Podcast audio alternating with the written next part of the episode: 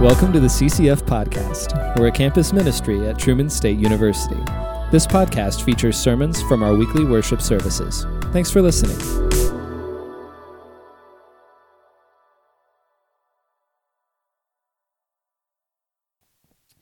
Allergy season in Kirksville.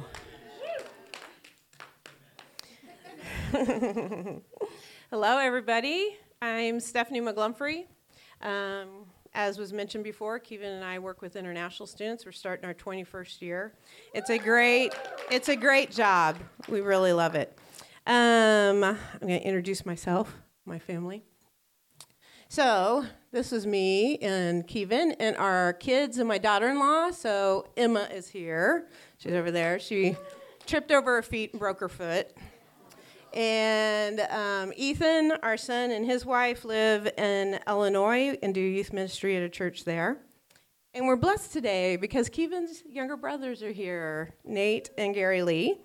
Gary Lee works in Iowa City at the University of Iowa Hospital, and Nate is a missionary planning a church in Australia, and he's home on furlough. So we're lucky he works us into his schedule, his busy, busy schedule we have fun. I have my most fun when I'm with them because they do everything that I love to do. So, okay, I'm kind of curious. We do have. Yes. Isn't that awesome? I told Kevin that was the title of my sermon, and he was like, Really? I was like, Yes, it's awesome. Yeah. Um, I'm curious. We have a lot of parents today. So, kids, don't say anything. Do any of her parents know what a thirst trap is? Raise your hand if you're a parent and you know what a thirst trap is. Yeah, I didn't either. I had to talk to my daughter about it this week. Okay, any brave students that want to explain what a thirst trap is? Ah, oh, come on. Okay, Emma, what's a thirst trap?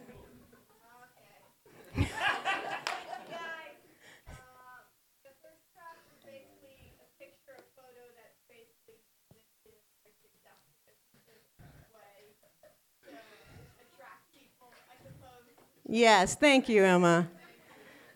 Thank you. So that's a thirst trap. I thought it fit in really well with what I'm talking about today. So, um, the Urban Dictionary defines thirsty as too eager to get something or desperate.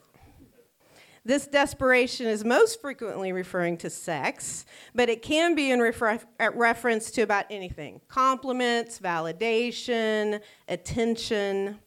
According to a New York Times article that I read, thirst doesn't just want something, it needs it. When I hear this word need, I think of What About Bob? That's Kevin's favorite movie, and in it he goes, I need, I need, I need. It's kind of like that. Um, it encroaches on other people's boundaries and intrudes on other people's space. So, the guy who eagerly favorites your every social post, he's thirsty. The coworker who's always fishing for the boss's praise, they're thirsty. The brand that tries very hard to be cool, thirsty. The acquaintance who's always suggesting you get together for brunch, she's thirsty. So, in our trip through the Beatitudes this semester, I get to talk to you today about the fourth Beatitude Blessed are those who hunger and thirst for righteousness, for they shall be satisfied. A hunger and thirst does imply a really strong desire. And sometimes in our culture, that maybe comes off as a little bit too needy. Um, but that really shouldn't surprise us because we've been looking at the Beatitudes and they're not exactly culturally friendly, are they?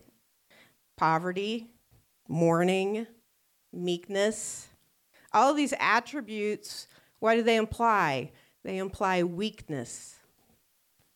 So I've decided to read our passage today from the New Living Translation um, because I wanted to give you an idea of how hard it is for translators to translate the Bible from Greek into English. And whenever you find a word and you look it up in different translations and it's a different word in every translation, that's a good sign that the Greek word is really, really hard to understand. Okay? So as I read it in the NLT, I want you to maybe pay attention to how is it different from what we have been reading in the ESV. One day, as he saw the crowds gathering, Jesus went up on the mountainside and sat down. His disciples gathered around him, and he began to teach them.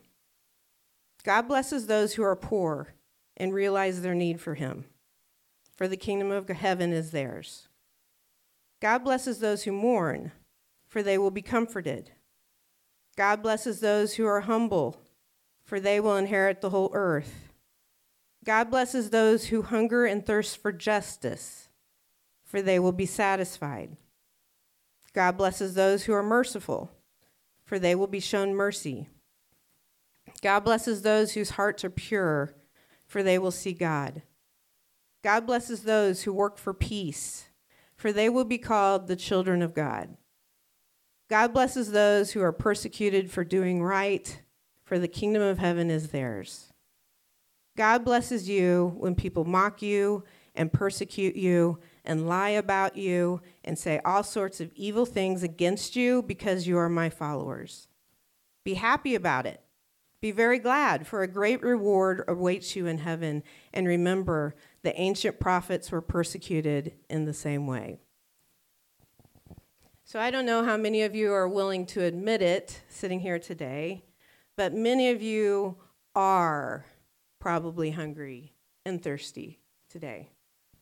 You feel maybe an insatiable longing for something, something still not just right in your life. You're probably restless, don't know why. John Piper says restlessness and longing are universal traits of the human heart. God has put eternity in our hearts, and we have an un- inconsolable longing. I think um, when I study American culture, I think we automatically try to fill up that longing by doing things and experiencing things. Um, FOMO, the very fact that we have fear of missing out, says a lot of our a lot about our culture. So we do things like see as much of the world as we can, or accomplish add accompl- do things that add accomplishments to our resume we have sex. We play and watch sports. We try drugs. We get drunk at parties. We get fit. We achieve scholastic excellence. So many things that we do and experience. And I'm an old lady, and I'm here to tell you that you can go ahead and figure out how to make that exotic bucket list happen. But the longing is still going to be there. So the words of C.S. Lewis ring more and more true. If I find in myself a desire which no experience in this world can satisfy, the most probable explanation is that I was made for another world. Jesus says that what we are really hungry for is righteousness just like the other attributes in the Beatitudes. This one doesn't actually seem satisfying, does it? I mean, does being righteous seem more satisfying than, uh, say, falling in love? Before I looked at this word study, I would have gone with the common English definition of what righteousness means morally upright behavior. Jesus was saying people are blessed when they hunger and thirst after being morally upright. Well, you know what? I was wrong.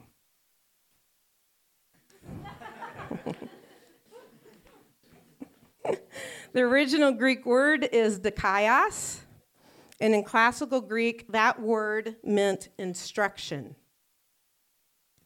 So then my next step was to take a look at several translations of verse 6 and see how different interpreters translated the word dikaios. So I'm going to give you some examples The Amplified Version always gives us more than we actually need, but it says, Blessed are those who hunger and thirst for righteousness, those who actively seek right standing with God, for they will be satisfied. Contemporary English God blesses those people who want to obey Him more than to eat and drink. They will be given what they want. ESV says, Blessed are those who hunger and thirst for righteousness, for they shall be satisfied. J.B. Phillips says, Happy are those who are hungry and thirsty for goodness, for they will be fully satisfied. The message you're blessed when you've worked up a good appetite for God. He's food and drink and the best meal you'll ever eat. New Century, they are blessed who hunger and thirst after justice, for they will be satisfied. And as an added note, I on Friday mornings I get together with a couple Japanese girls, and um, we talk about we have conversations about American culture, and um, so I was telling them about this. So we looked it up in the Japanese Bible, and it's really fascinating because the translation in Japanese, it was funny because the word gi means righteousness, and they were like, I have no idea what that means. And I was like, yeah, Americans don't really know what righteousness means either. And so um, they had to look it up. What does gi mean?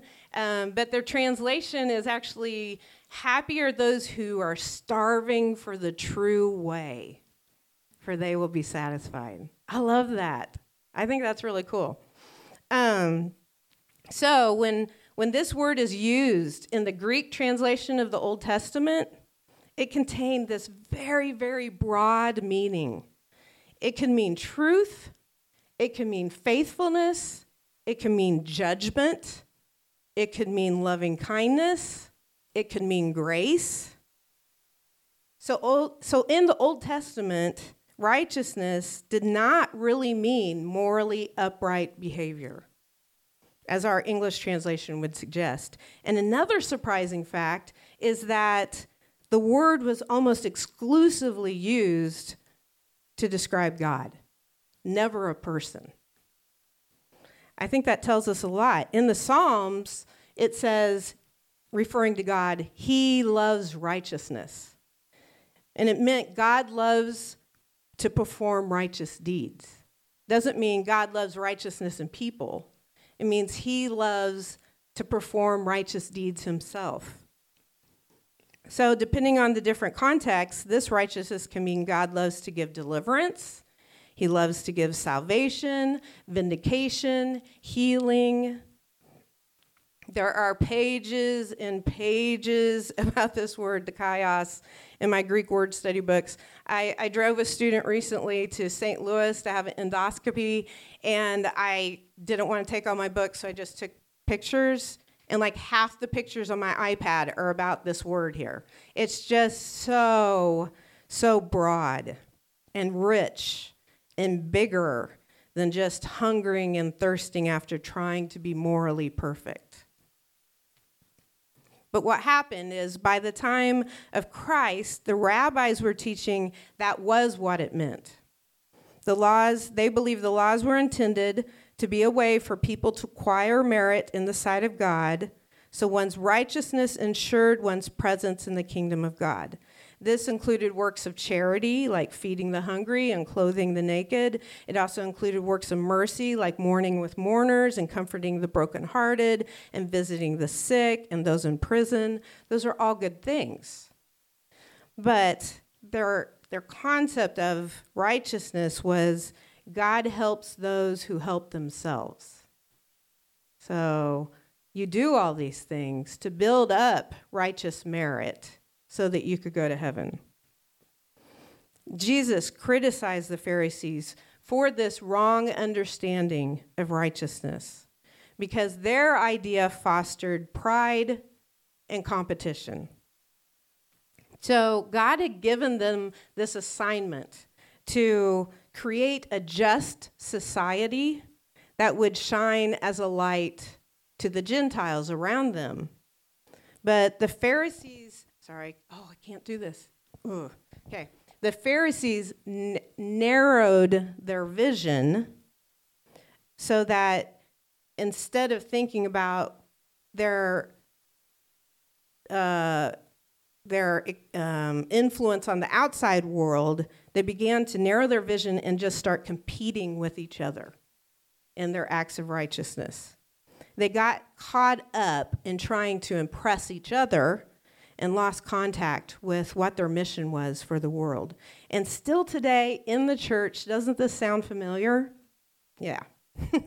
Our compulsive nature frequently tempts us with the illusion that we can somehow, we wouldn't say it out loud, but that we can somehow work our way to heaven.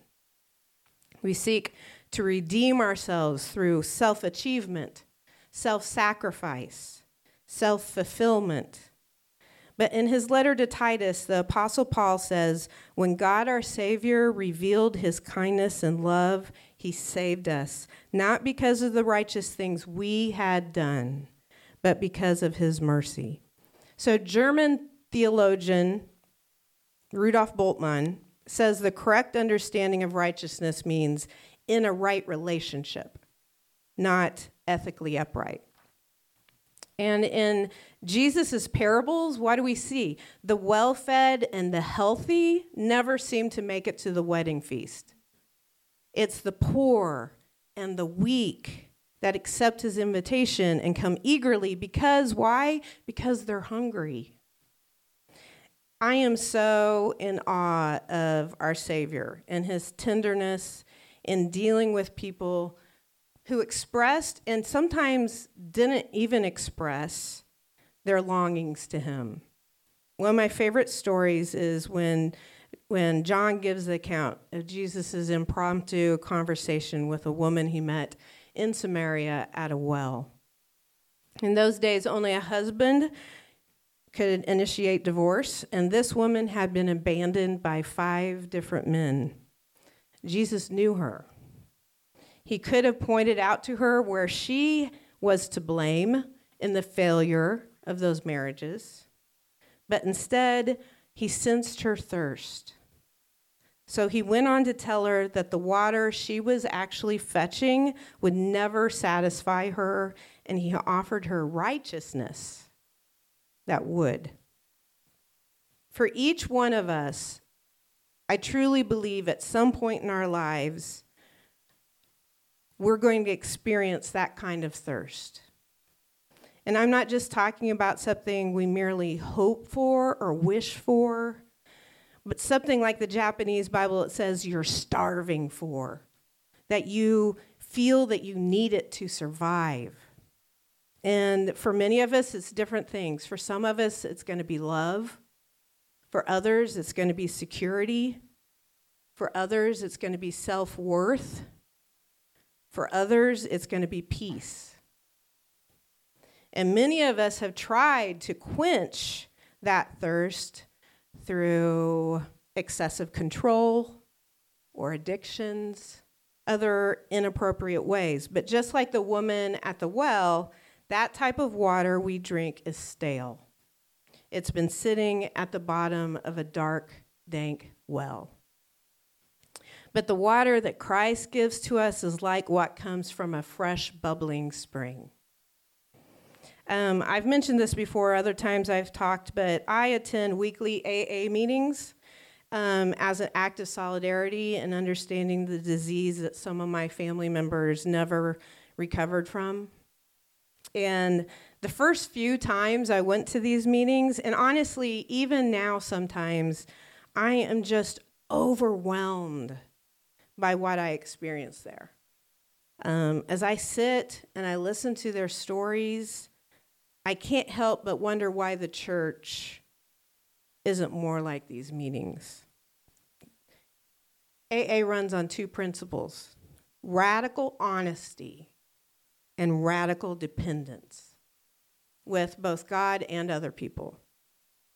And so these people are willing to do radical things because they're hungry and thirsty for something to change their lives. The church is to be made up of a community of people like AA members.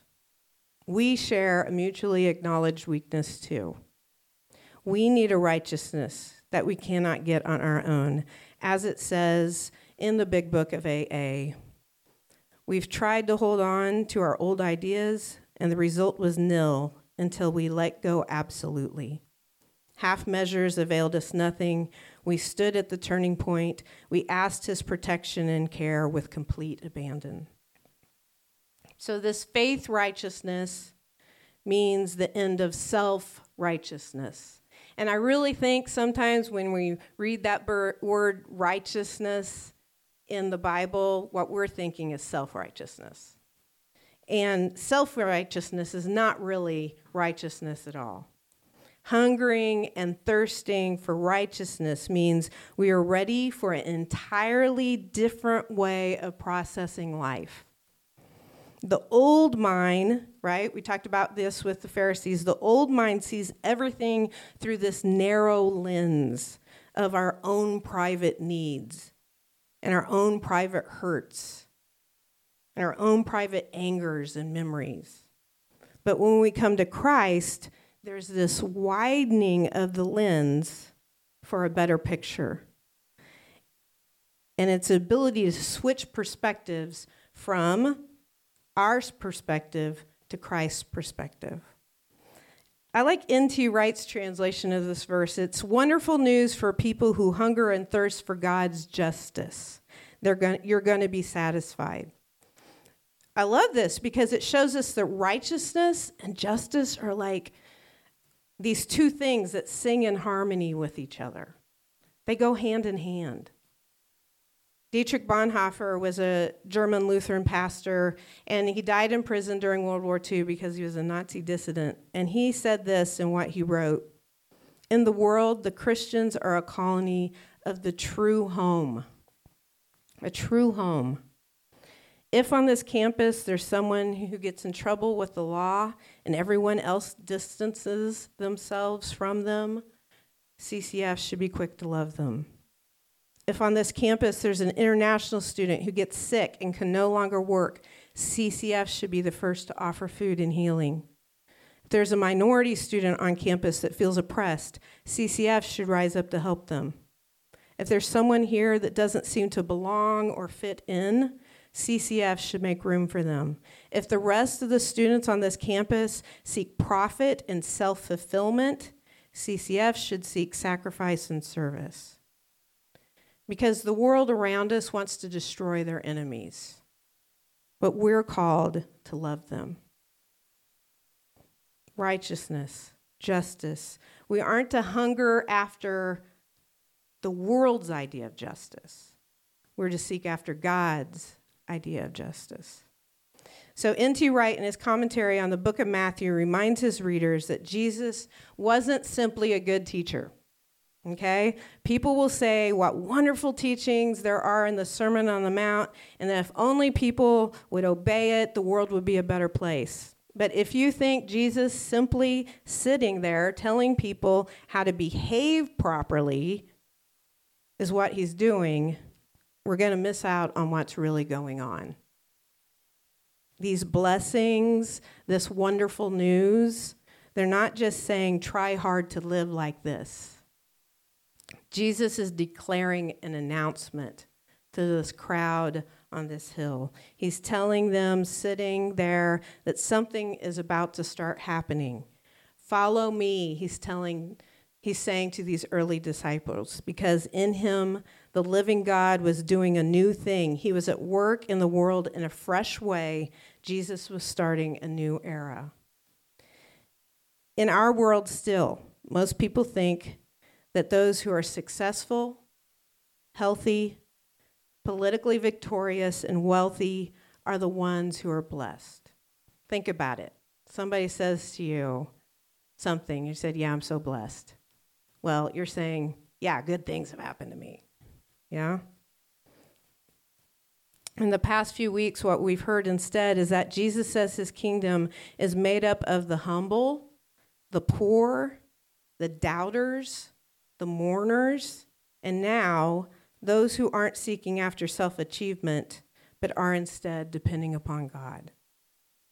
One of my favorite Christian authors is Philip Yancey, and he tells a story in his book, What's So Amazing About Grace.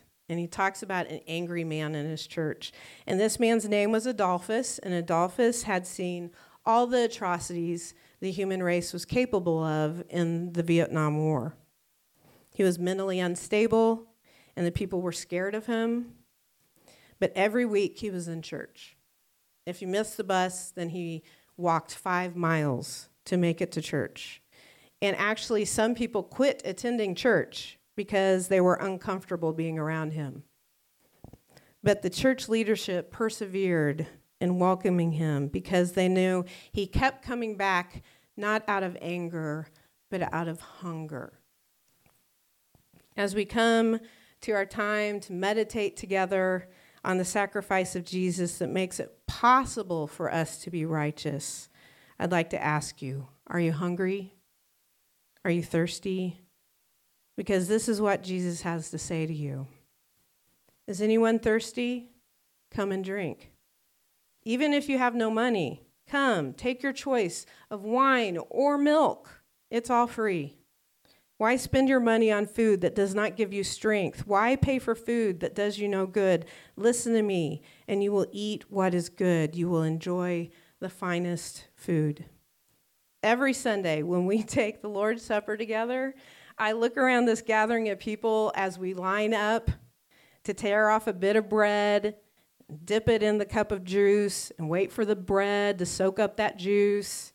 And then one by one, we silently walk back to our seats and try to not dribble the juice on ourselves. And we do this ridiculous thing every week. And it must seem so bizarre to anybody who hasn't done it their entire lives. Communion with Christ, remembering Him together, is not simple symbolism, it's utter radicalism. It is this crazy belief that eating his body and drinking his blood will satisfy all that we hunger and thirst for. In the words of Ann Voskamp, I never want to stop tasting the broken grain and the grape there at the back of my longing throat. Let's pray.